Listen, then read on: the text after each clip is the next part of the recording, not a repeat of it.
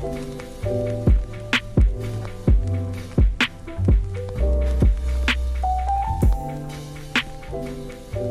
Welcome, one and all, to another episode of Left Turn Canada. I'm Andy Burkowski, joined as always with Christo Aivalis. This is show 20, and I wish I could be more excited and have even more energy for you all, but I am unfortunately riddled with the COVID. No, I don't actually have it, but I, I got my second shot on Thursday. We're recording this on Sunday. We had to push it back, and I was feeling it. I don't know if I have ever been so sick. Like obviously really important to get vaccinated and you know the it's valuable if we don't do it it'll destroy the planet, but I feel like there should have been someone there that would warn me more than like, "Oh yeah, you know, get some Gatorade, you might be a little bit sick." to like you're going to be delirious in a fever and hallucinating prepare yourself, you know? Like maybe it's just me, but uh yeah, how, did you get sick from this at all? No, I was very lucky. I was very lucky. Like, you know, a lot of people, the most common thing is people felt a little bit bad and maybe had some arm pain in like the the arm that they had the injection. But for me, both times I got I got Pfizer both times. Um, you know, the the injection spot, like, you know, the the yeah. like an inch or two around the the injection spot was a bit sore. But other than that, I was perfectly fine. I was very fortunate. Uh, my wife, I think, had, you know, I didn't feel great after the first shot, but other than that was was fine as well. Did, so um yeah, no, I know that it, it's it's a it's a bit of a crapshoot, right? Yeah, and, yeah. Uh, I, I, did notice yeah. that people that had, and again, maybe this is just humankind's nature to find patterns here, but people that had a mixture because there was a shortage in many cases. So I had Pfizer and then Moderna up here in uh, Ontario because they're running out of Pfizer at the time. My wife had the same, and a few of my friends had the same, and all of us got sick when we had the Moderna shot. So probably not related, but it is interesting just to, you know, line it all up like that. So basically, this is all an excuse for me to say we're going to be running a little bit shorter this week. Please, you know, have sympathy because uh, yeah, I'm getting sick and I'm doing it all for you guys so that I don't get any of you sick. That's it. So I'm basically a hero, right, Christo? You agree? Yeah, yeah. I mean, like, not even Italy's victory today could could could could cure, could cure Andy. Congratulations to all the Italian Canadians. Yes. And congratulations uh, to all of the English people that are losing their mind, right? Yeah, there's yeah, that's uh, I mean, most people. I, I gotta say, I, I knew almost no one cheering for England. I mean, I don't know. I just, I don't. it seems like a lot of people were just cheering, just cheering against them for the most part, yeah. right? So, I think the world got a result they were broadly happy with. Yeah, let's and I think Italy hadn't won since like the '60s or something like that. So no, no, Italy had Italy has. I don't know the last time they've won the Euros. Yeah, but they uh, they're a frequent winner. They've won a World Cup back in uh, like 2006. Mm. Uh, England is the team that has, has, never won a Euro and has only won one World Cup back in '66. They couldn't Uh, so uh, Italy, Italy is one of, the, uh, along with Brazil is one of the most winningest countries. There you go. So, Thank yeah. you, Brexit. That's good. See, look what happened. uh, well, since this is a little bit of a looser episode, I thought also be a good chance to talk about some of the stuff that we do. So this isn't the only thing that uh, Christo and I do. Talk to you for an hour once a week. We both have a bit of a footprint on YouTube, creating videos. I think they are radically different. And if you already know this, uh, thank you for patronizing both of us. I started a long time ago while I was working at a radio station as a news anchor. I started a little video game show that was called VGS, and it was really my passion.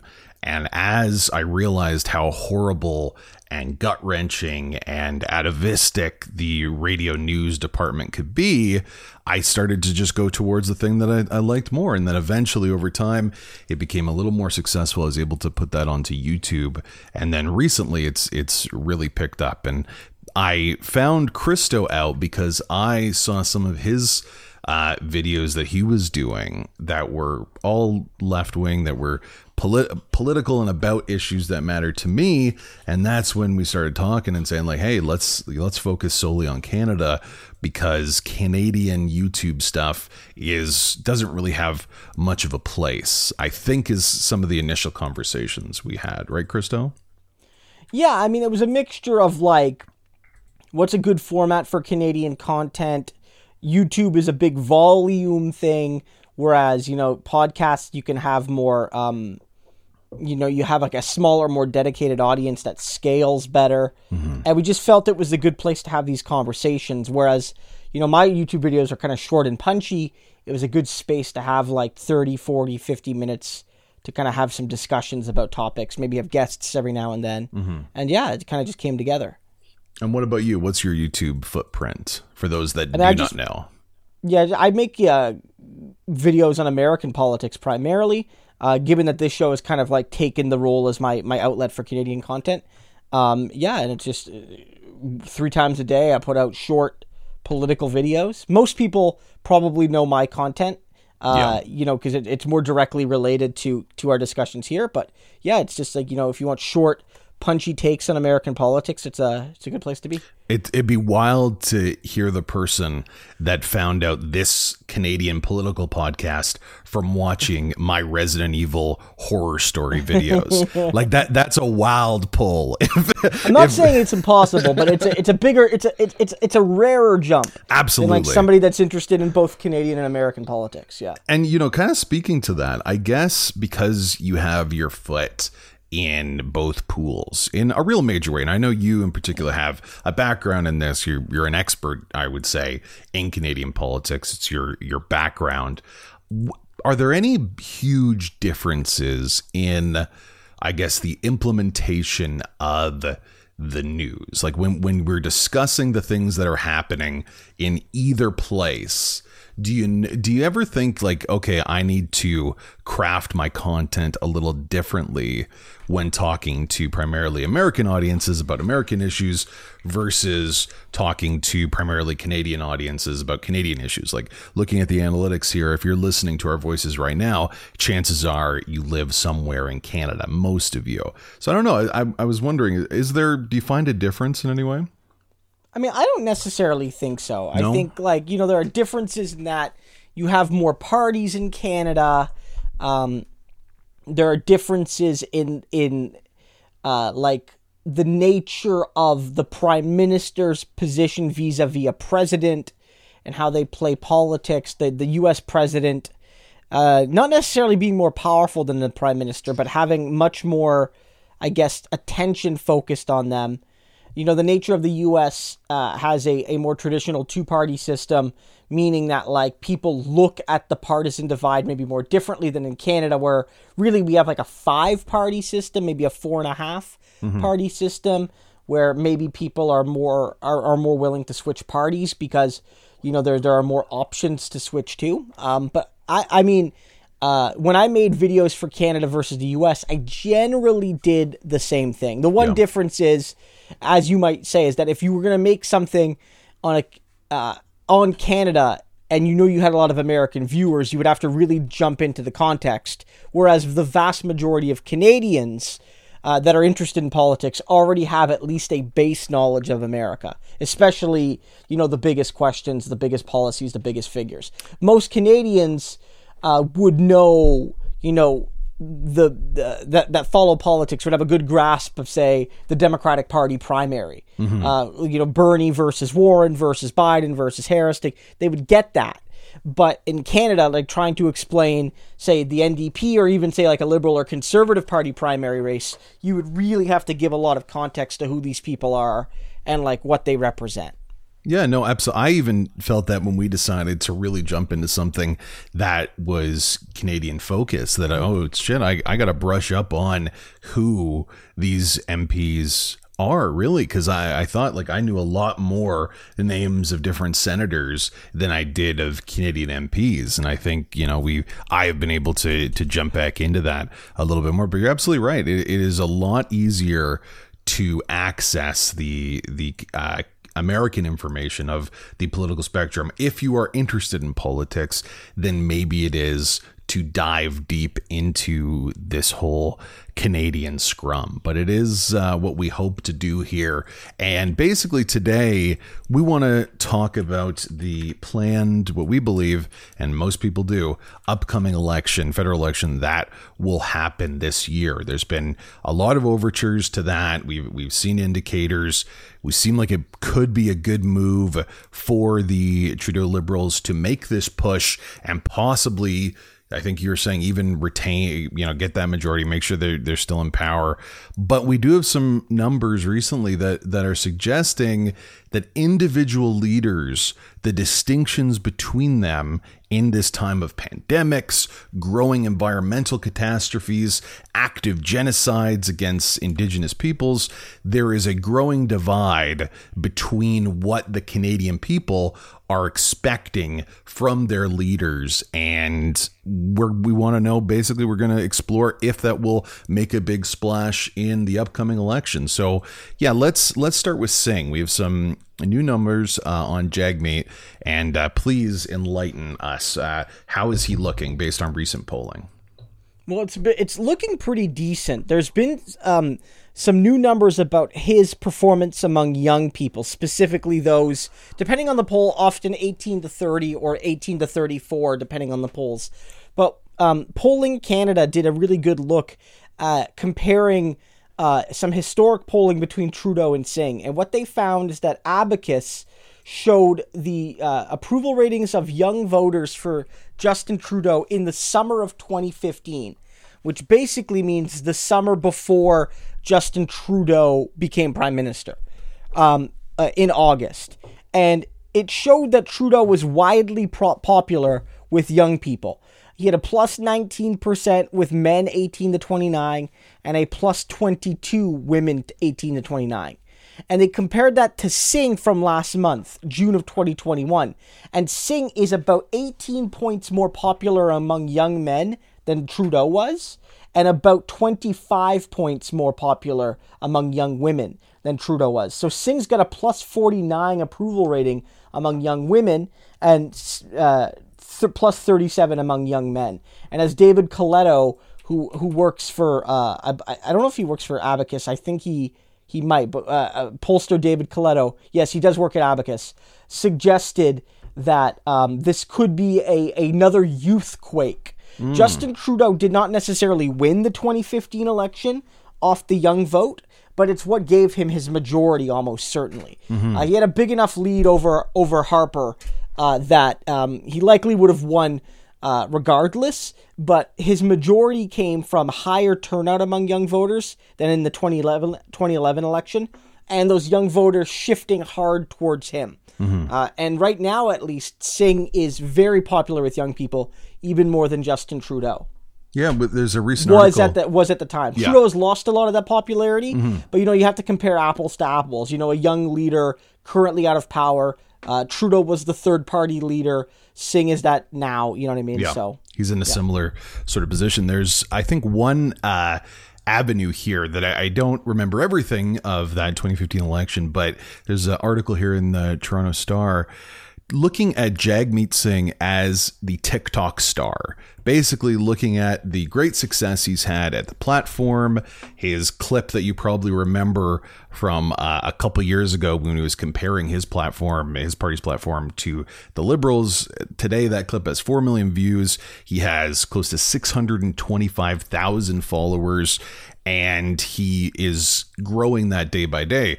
It's not set up as you would expect from a lot of the comms operations that you see from uh, political leadership. Like it's not on a schedule, it's not always trying to sell you something. I imagine it's still yeah. very considered, but a lot of what you're seeing is just the man who I think is very personable and popular uh, expressing his views and talking about things that you see here that you don't always see him say as strongly in other public forums. Like, so I, I, think he believes in these things, but it's really great to see some of the videos he's done on systemic racism, what needs to be done on that.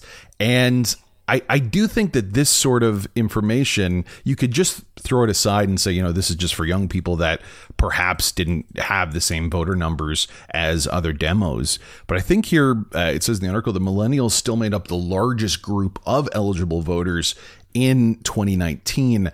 And I, I really think it's a really effective way to distill some of these complex ideas with the clarity of purpose that the NDP benefits from. Like that that's the great thing about supporting leftist candidates is that if it really is a true humanist response to a problem, it doesn't need to be super complicated and, and different tax credits and you know all of these different minutia before you actually get to what needs to be done. It can be simple and understandable. So uh, the comms team for the NDP said they're in this article they're going to push this hard in the supposed upcoming election.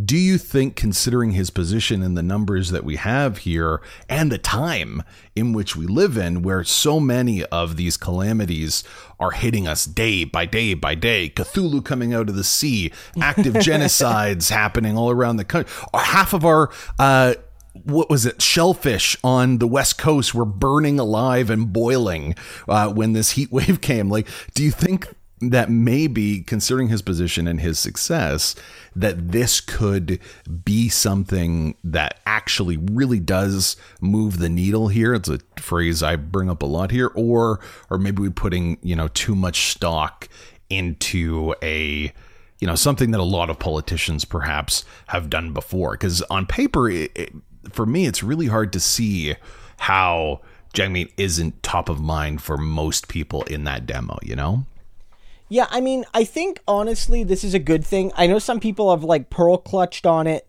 and be like, "Oh, this isn't how a prospective prime minister should behave." But I, I mean, I have no issue with it, and I think obviously it is effective.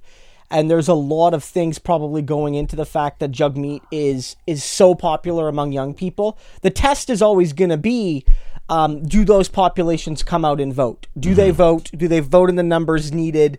Are they distributed correctly?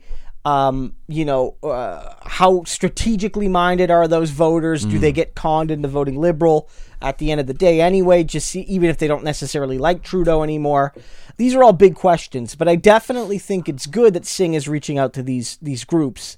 Um, mm one of the things with that article was the framing of it was like, oh, Jagmeet's just a TikTok star, and a lot of people ran with that to say he has no policy ideas. And I definitely think there needs to be more made of the NDP's policies as they pertain to everyone, mm-hmm. because the party has a, sig- a, a severe weakness right now with older voters. If you look at a lot of this age ranged polling, the NDP polls extremely well with young people decently with people in their 30s, perhaps, but then there's a sharp decline. Whereas the liberals right now, the liberals' strength right now, is actually that they, in some polls, are beating the conservatives even among seniors. Wow. Which is not often the case. Liberals have won governments, still losing senior votes to the conservatives. And so um, the NDP needs to find a way uh, to take policies that uh, are popular with broad swaths of the population and not just young people and sell it to those broad age groups. But I think specifically, you want to give that direct motivation to young people. And this is one of the reasons I still have an issue with the party's really stupid student loan policy. Yeah. I think it's yeah. dumb. I think it's dumb. I don't mind a policy that makes it clear that you don't want to cancel all student loan debt. I disagree but I can understand it. I can understand the argument that you don't want to carte blanche cancel every penny of student loan debt for everyone, because then you're going to get into this political argument. What about doctors and lawyers who, yes, have hundreds of thousands of dollars of debt potentially, but will over the course of their lives make tens of millions potentially? And so why should why should a, a middle class person subsidize that? Versus somebody who went to college and has seventy five hundred dollars of loans. I think a lot of people would be okay just mm-hmm. writing that off, right? You know what I mean? And so I think if the party was like, look, student loan debt is a big deal, especially for young people, but also for people that are a bit older and still have debt. We're going to cancel $20,000 of student loan debt on day one of an NDP government. And instead, they got this bullshit where it's like, we're going to cancel up to, I don't even remember. And I'm like an NDP Politico, right? I don't even, like, we're going to cancel up to a certain amount based on family income yeah, five up to years 20,000 or something. And you have to yeah. make less than thir- 40, yeah, make, I think. No, you have to make less than 60 as oh, a 60. family. Okay, yeah, yeah, yeah. As a family, as, yeah. a, as a household. So mm-hmm. keep that in mind. It's not 60 each, it's 60 total, meaning two people that make $35,000 a year, which is not a lot of money anywhere in this country, would not necessarily be eligible for any help. So it's like all of these things are like make that plan complicated.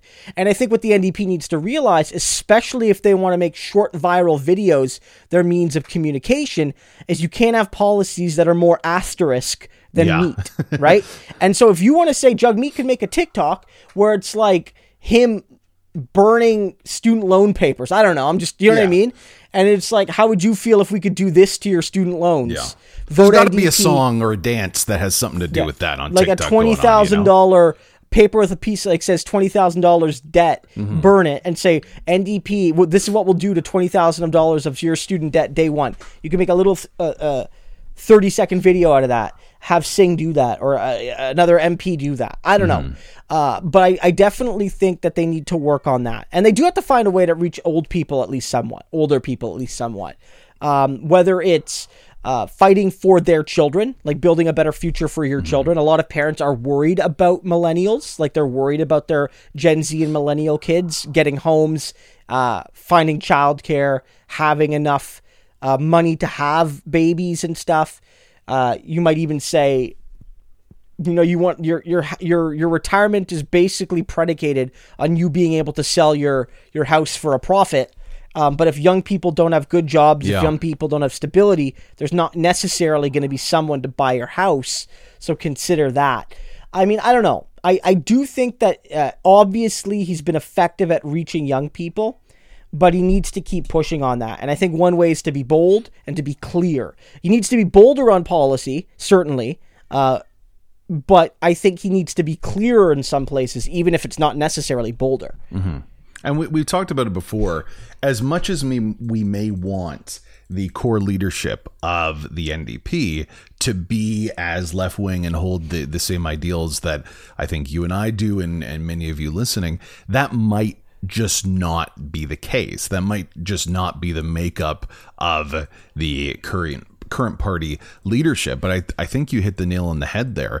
If he could come out strong on an idea of getting young people into homes, making that a feasible future, it seems like it would be a slam dunk that reaches everyone because there's it is such a disaster that our our our current economic climate is based on this idea that the next generation will have the income to become homeowners, create enough income to pay into our tax base and keep building up our communities. It's how we've been able to create in some ways this suburban hellscape that so many of us live in and now that yeah. it's almost impossible for anyone under the age of 40 unless they have, you know, a, a, social safety net from their family members that can support that to get their own home, it's going to be another crisis. So, like you said, it's not only helping the um, seniors' kids that need to get into homes, but it's ensuring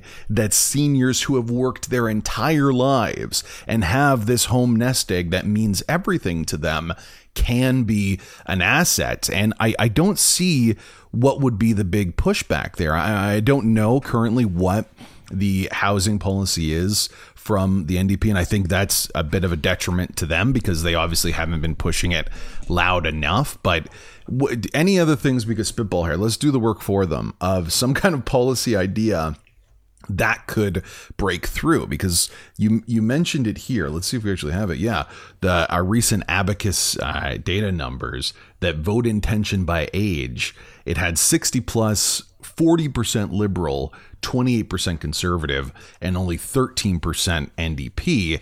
Vote yeah. intention by age for the eighteen to twenty nine was thirty three percent NDP, but still 29% liberal and just I think the yeah. math there just it it won't add up. There won't be a big enough slice of pie.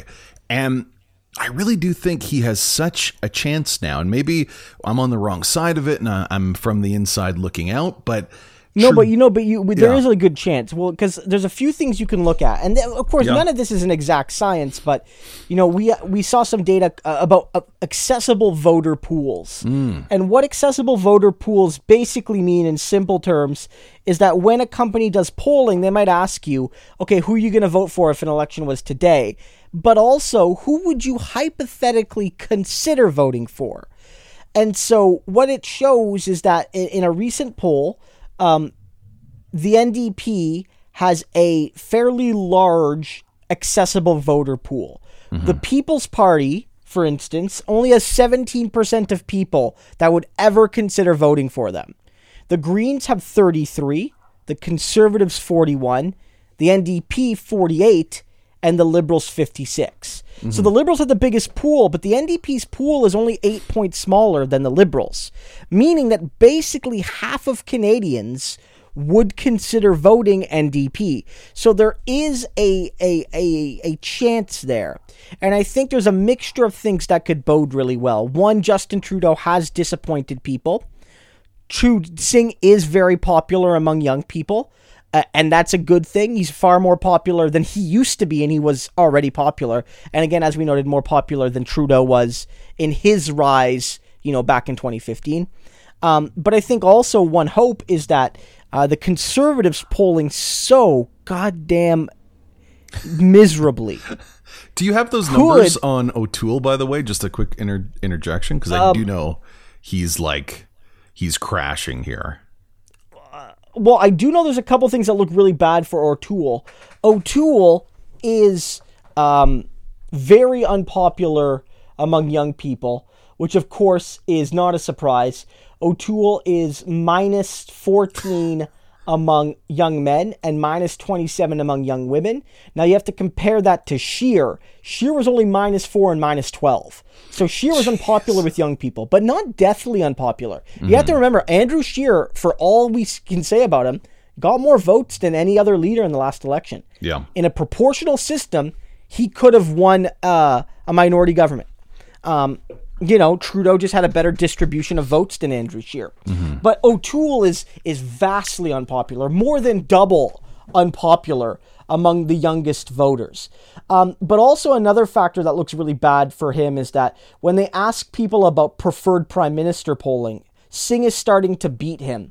Uh, and and generally, the NDP leader almost never beats the conservative leader in preferred prime minister really? polling. Wow. Yeah, and so it's close, but but Singh is ahead of him. That bodes very poorly. Some polls actually have the conservatives below 25 now. Wow. Uh, they yeah, there was a there was a poll, I believe. Um, uh, Nanos had a poll out earlier this month, having the Liberals at 38, the Conservatives at only 24, and the NDP at 20. Wow. Right? Um, mm-hmm. And so the NDP is now within the margin of error of the conservatives in many polls, not all of them, but many. Um, and I think that one effect that could have is that could just give the liberals a hyper majority. Mm-hmm. That everywhere that there's blue red swing seats, uh, the liberals gobble them up. And the NDP will make gains in this scenario, likely gaining from um, conservative uh, orange blue swing seats. Yeah. Um, but that would likely be a liberal majority. Although you could see a hypothetical scenario where some of these accessible voters who vote liberal to stop the conservatives no longer feel the conservatives. Mm. Um, and that is a possibility. If if if we go into an election and we do have, you know, a NDP in the low twenties, conservatives in the mid twenties, liberals in the high thirties, there is a chance that some of those liberals uh, say to themselves, well, uh, I don't need to vote uh, ABC because C has crushed themselves. Mm-hmm. Um, and uh, I rather like this minority parliament where the Liberals govern and the NDP has uh, something of a balance of power. So if I give my vote to the NDP, I can. Uh, uh, you know, give them more voice, more power, maybe knock the conservatives in the third, and stop the liberals from having an unaccountable government. it's going to be hard to justify the strategic vote idea this uh, this come around.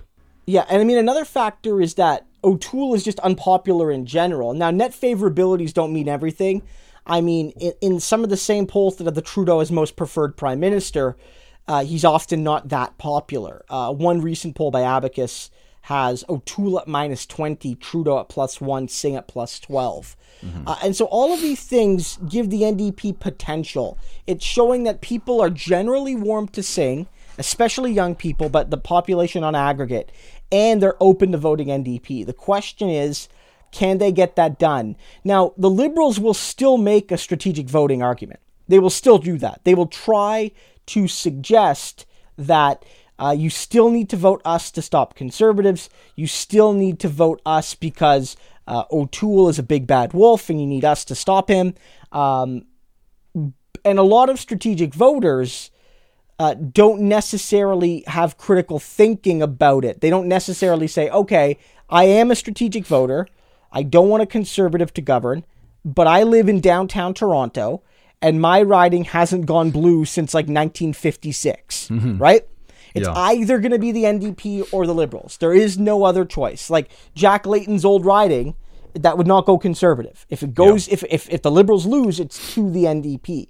And I think the NDP needs to strike a balance between not overtly legitimizing strategic voting, because that makes it look like you're not running to win, but you know, suggesting to people on a local basis that this is an election where you can f- send a lesson to both the Liberal Party and the Conservative Party. Mm. That you can you can punish the conservatives or, or, or, or, you know punish the liberals without necessarily electing conservatives at least on the polling now. Now of course o'toole could recover. O'toole could find himself in um, you know uh, with a bit of a swing up. Trudeau could have a big scandal that mostly pisses off former conservative voters that will go back to o'toole. So nothing's guaranteed right? Mm-hmm. trudeau looked like he was going to steamroll to a majority um, you know, uh, in late 2018, early 2019, and then you know, blackface happened, SNC Lavalin happened, all of that. He still won, but with a reduced minority, right? Yeah.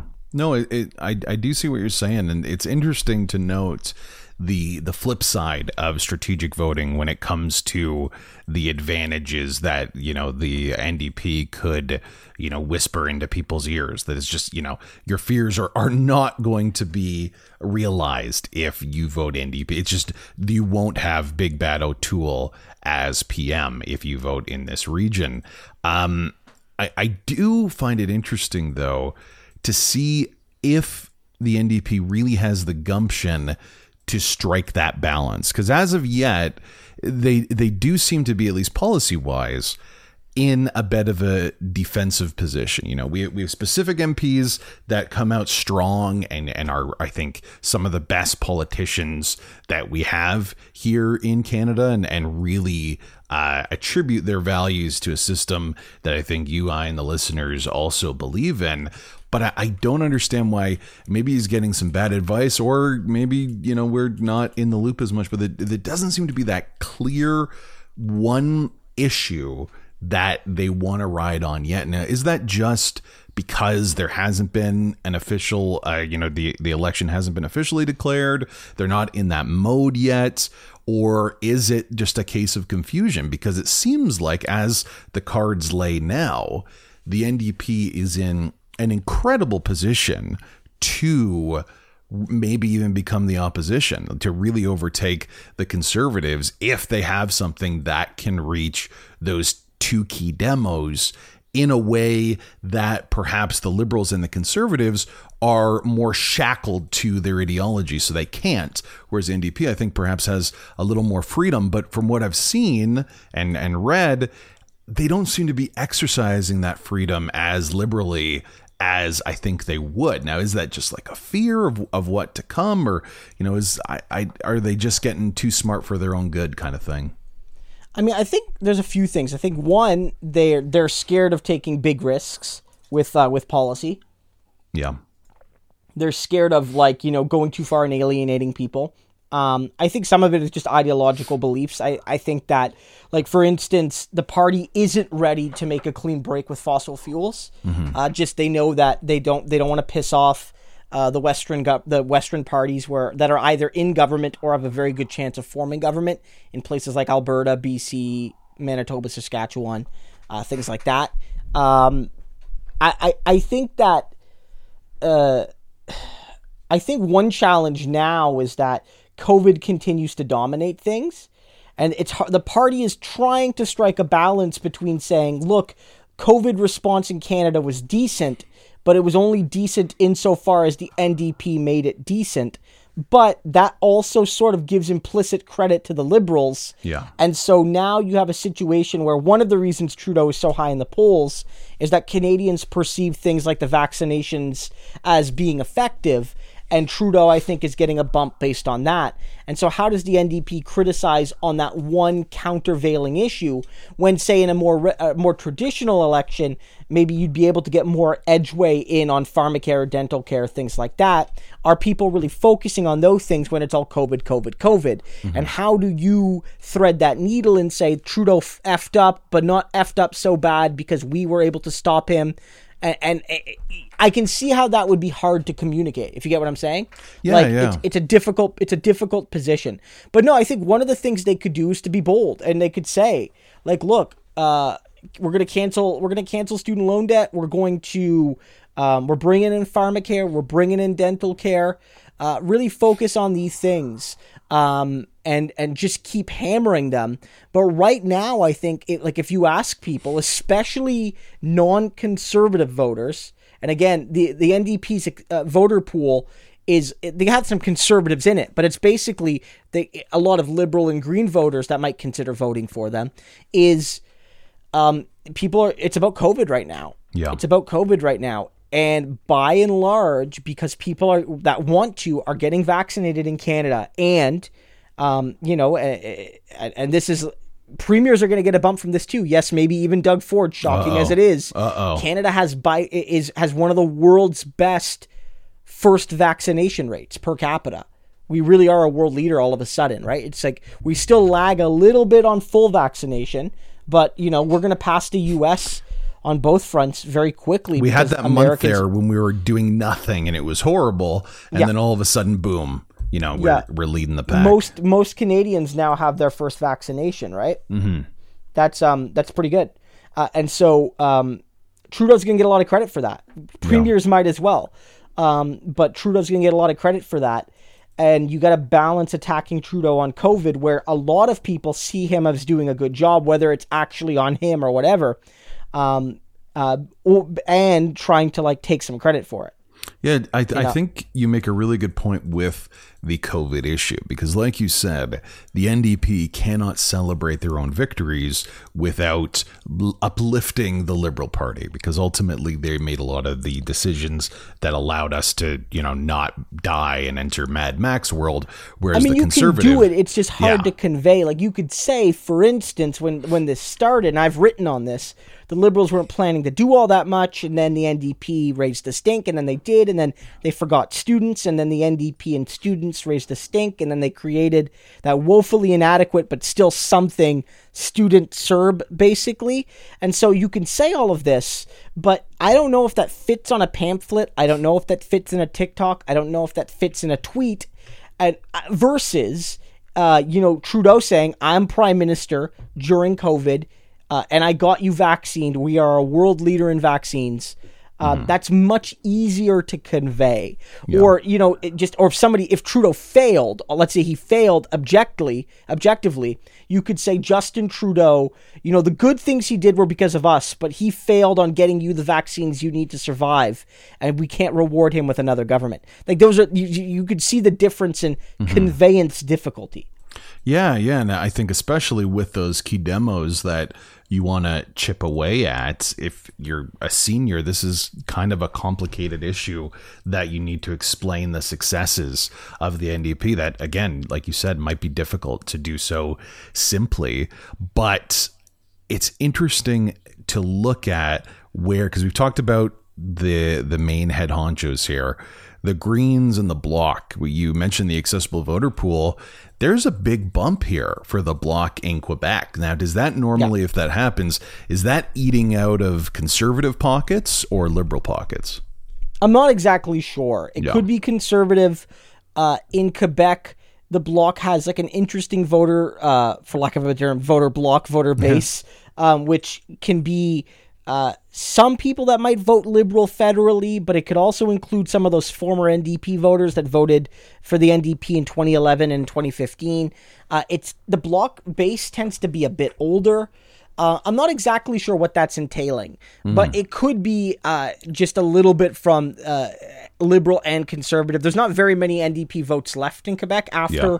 the wave subsided. So I'm not sure what's causing that, but that is important and I think good to see if your main objective looking at the polling right now is to not see a liberal mi- uh, majority. Yeah. Because one thing that can stop a liberal majority is them polling is a strong bloc performance mm-hmm. because if the bloc if the bloc gets gets gets absolutely wrecked as they did in 2011 um, or uh, in 2011 they did but the, the the conservatives were still able to win a majority off strong ontario performance. But the liberals uh, the bloc did not do very well in 2015 yeah. Right? And the liberals were able to take a huge chunk of quebec.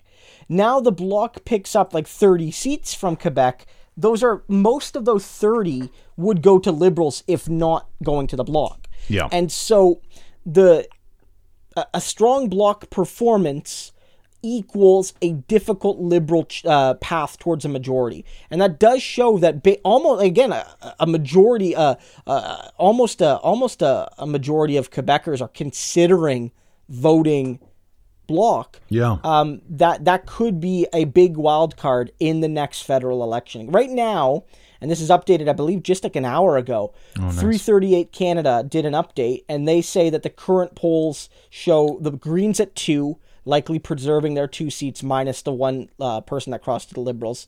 The Bloc at 31 the NDP making decent gains actually to 35. That would be about an 11 seat gain mm. for the NDP. The Conservatives, though, just literally at 100, 100, and the Liberals at 170, making them a true one seat majority. That would be the barest of majorities. 170 is the majority number, right? Mm-hmm. And so right now they're on the absolute razor's edge, and a strong Bloc performance could be what what ends their majority chance, mm. right? Yeah, no, I, I, it's amazing to look at and to see how we could see something different. It, it also is a little bit like if you made it this far, folks, you'll know that we'll, we're hitting this drum once again. It's a little disillusioning when we've seen what the Trudeau liberal, liberals have gone through in this last, you know, pandemic response. And one of the things that I cannot believe is not hurting them more is the continued disasters by the Liberal Party in response to the uh, graves being found of Indigenous children murdered, essentially by the government in our history. Like, there's uh, there was a picture earlier of Trudeau with a, a little uh, teddy bear dropping it off at one of these grave sites, and it was just so saccharine and sickening. And I think you even you you had a, a good little comment on that, didn't you, Christo? Yeah, I mean, I, I, I tweeted something along the lines of, you know, Justin Trudeau wipes a tear and solemnly says, "I'll see you in court." And just, it, I felt that captured like the again, whether it's Trudeau kneeling at the, this this just this site of absolute inhumanity, or whether it was Trudeau's moment of silence uh, in response to uh, Trump attacking. Uh, Black Lives Matter protesters, or whether it was Trudeau kneeling at the Black Lives Matter march in Ottawa last summer, um, it just shows that like his a lot fewer and fewer people are buying his symbolism. And i yeah. think some people are saying look the symbolism's fine. If there was action behind the symbolism the symbolism would be powerful. Symbolism matters. There's a reason why a lot of these statues get torn down by activists because the symbols matter. They have power. But like you know uh some of these indigenous protesters and activists and leaders and elders have said, you know, if Justin Trudeau wasn't fighting uh, children in court, fighting ancestors in court, fighting descendants in court, uh, and wasn't, you know, doing everything he could to stop uh, meaningful reconciliation with indigenous people, uh, then then this symbol wouldn't be seen as so cynical, and people mm. wouldn't be so jaded looking at it. And so I think the response to it uh, encapsulates Justin Trudeau's inactivity more than anything else. And I, I think it's even uh, worthy to note that I think around the same day, a day after or before, there was that uh, new push, once again, not new push, a continued push from uh, a couple of NDP MPs, uh, and, and Charlie Angus, to have a special prosecutor on this residential school issue and these crimes against children. Like, w- what do you bet that the liberals are going to vote against that after they had after Trudeau got you know his photo op when this is something that's being pushed that could directly help and put responsibility at the feet of of those who are responsible? Like is this just a fear that maybe the bill will come due to the government at that point? Or is it just you know because the ndp suggested it there's no way they're going to uh, go with it? Because i we haven't had one i think this week but there is no chance that between now and whenever the election is later this year, if it does happen, we won't have more grave sites of indigenous children found. Like there, there's zero percent chance that that won't happen. And thus far, Trudeau has come up short and and done less than nothing. Right? Has has made the situation worse and I'm wondering if that is having the effect that it would if we weren't going through this horrible pandemic. But then also, he got elected after it was released that, you know, he enjoys wearing blackface many different times. So, yeah. you know, it, it it's difficult yeah. to see where, where voters land. But all of these issues, coupled with the loss of fear, perhaps, of the need to strategically vote to get rid of the conservative boogeyman like I, I do think that the NDP is in a position now that, that they can actually push, that they can, if they come out like I, I, I, hoped it would be the stuff we said for absolute free pharmacare, you know, abolishment of student debt. I would be okay if there was slight asterisks, not a page of asterisks, but yeah. slight ones on both of those. If it meant having something that was still strong and still clear because I don't think they have much to lose when we see the state of the Liberal Party and, and what they're pushing against these issues. And we're seeing the almost collapse, if not turtling, of the conservatives. I think O'Toole this week is pushing this idea that uh, Ottawa has to pay and subsidize uh, Alberta in a bigger way, although locally Alberta refuses to have, you know, a, a sales tax. So it, it's very interesting. He, he knows where his eggs are essentially. So I'm just, yeah, I'm, yeah, go I mean, look, a couple of, well, one with, with, with this, with the special prosecutor, that wouldn't require an act of parliament. No, uh, that's likely something that the justice minister could do because uh, that's more of a you, you you don't elect prosecution in Canada. That would be more the the justice minister, you know, uh, Lametti to basically uh, appoint someone to do that and then give them the parameters of their job. Uh, basically, they want them to look into this. There are specific people, some priests and some others that are still alive. Many yeah. of them older. Uh, some of them live in France now, mm-hmm. and they want Mumilaaq and, and, and Charlie want them to Canada to look at extraditing these people or to encourage, say, France to charge them. So this isn't really an act of parliament. So the Trudeau Liberals ultimately make the decision because they control the government. Um, and who knows if they'll do it. But um, I think that's a perfectly good, actionable call that goes beyond symbolism. Yeah. Uh, I'd be I'd be surprised if they did it.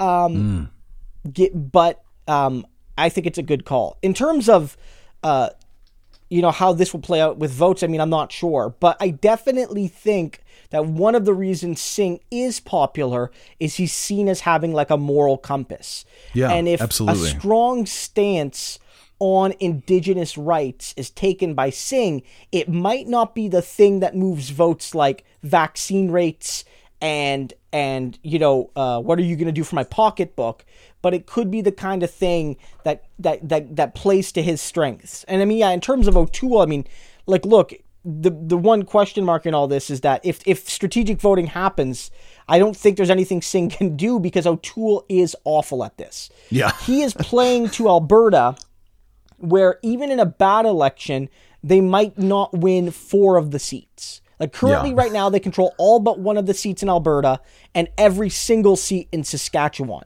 right? And yeah. so the reality is, there's there's there's not much more they can gain from Alberta. And like that was that was the lesson they needed to learn from Andrew Scheer. That Andrew Scheer got a lot of votes, one got more votes than Trudeau, but wasted a ton of votes in, un, under our, our, our, first past the post system. Wasted a ton of votes in Alberta and Saskatchewan, whereas Trudeau had a much better distribution of votes in Ontario and Quebec and the Maritimes, right? Mm-hmm. And was able to win because of that. And so, um, yeah, O'Toole um, trying to uh, you know appeal to Alberta at this point. Maybe that's something you do in a in a provincial election. Obviously, you you you you go at the big bad federal government. Uh, you know, if you're running for the conservative leadership and you want to win that that Alberta base, which is a big part of the Conservative Party, of course, you do that. But yeah, I'm not sure what he's thinking there. It's yeah. Uh, I, I I get the argument. I get that there's a lot of people in the Conservative Party that care about that, but it's just it's not the thing that's gonna that's gonna win you Ontario and Quebec who are going to see that as as uh, Albertans whining. Uh, yeah, yeah, it's it's, yeah. it's funny it's, how yeah. directly that feels yeah. like whining for the rest. And of the, the whole point of picking O'Toole, honestly, not that he was anti-West, but the whole point, one of O'Toole's selling points, uh, was that he's from Ontario. Yeah, right. That he's not from the West. I mean, the two leaders of the Conservative Party since the the the remerger from the blo- uh, the uh, the uh, the um the alliance, uh, they were um, both from the West. Uh, mm-hmm. uh, Harper was Alberta, Scheer was Saskatchewan. And so you know, their two main options this time were uh, Peter MacKay from uh, the Maritimes and Erin O'Toole from Ontario. And both of them could say, at least hypothetically, that we're going to give us a better chance at winning seats outside the blue bubble in like the Western provinces. And by focusing on Alberta this close to the election, I just I don't I don't see how that's going to help them. Maybe yeah. it'll raise money for the party, and like they can spend that money uh, in other parts of the country, but that seems like pretty indirect.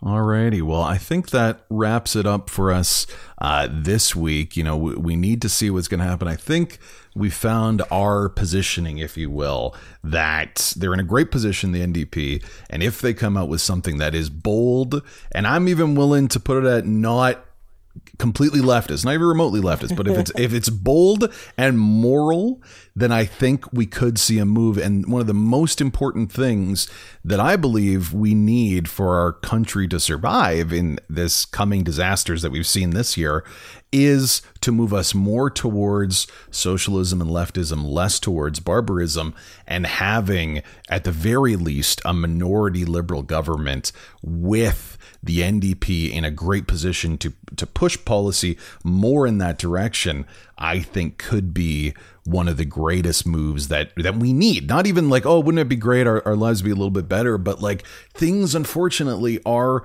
just going to get worse. And unless we react to it with a more humanistic approach, we know how the powers that be will react. So if if you're a betting man, Christo, and we're sitting, you know, end of November. Do you think and the liberals have a minority or majority? I think it's my inkling right now is that as an election comes up and um, you know things get a little bit more tense, the conservatives I don't think will be quite as low as they are now. I think they'll kind of crawl their way back up into 30 or so. That uh, I think we'll see a minority, but mm. I won't be shocked if there's a majority government. Uh, the Liberals certainly have the chance to do that. It might depend on the arrival of a fourth wave. Um, are Canadians mad at them for calling an election? Um, that might happen. I know it's, um, you know, some people might still think it's too early. Uh, Canadians might feel that there's no need for one right now, and you know, the, if they if they get punished for that, it could it could hurt them. But uh, right now, my my guess would be a minority government, although maybe a bigger minority than the one they currently have. Meaning, we'll end up in a, a, a similar situation where it's unlikely that they'll be utterly dependent on the NDP, uh, a la, say, David Lewis, Pierre Trudeau, 1972 to 1974.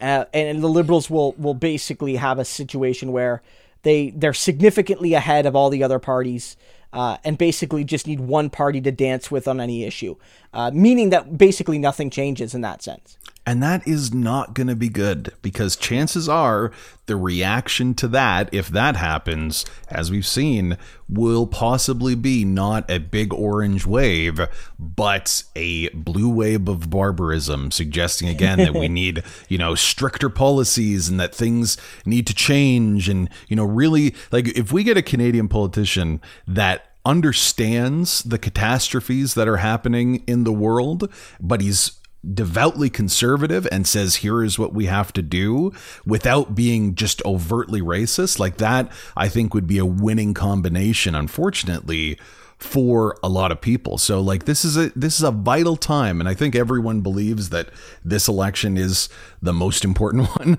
that they've ever seen but i i don't want to know what will happen to this country if we don't push further now than perhaps we have before to a more egalitarian and you know humanistic approach because we don't get like another chance at this. Like I, how many times we have to say cthulhu is rising in the gulf of mexico? Like shellfish is boiling. We're finding graves of children. Like this is this is something that is that needs to be addressed. We don't need symbols now.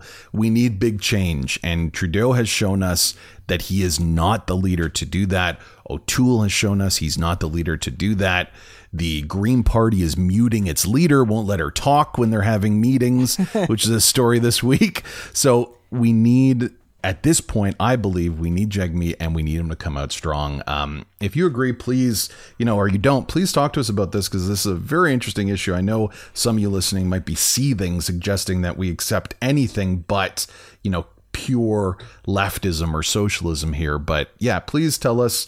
Uh, of course, you can talk to us on Twitter, but if you want to join our Discord, patreon.com slash left turn Canada. Got a nice little community there. Uh, just a small donation. And, you know, I'm learning a lot from these folks and they always have interesting stuff to say.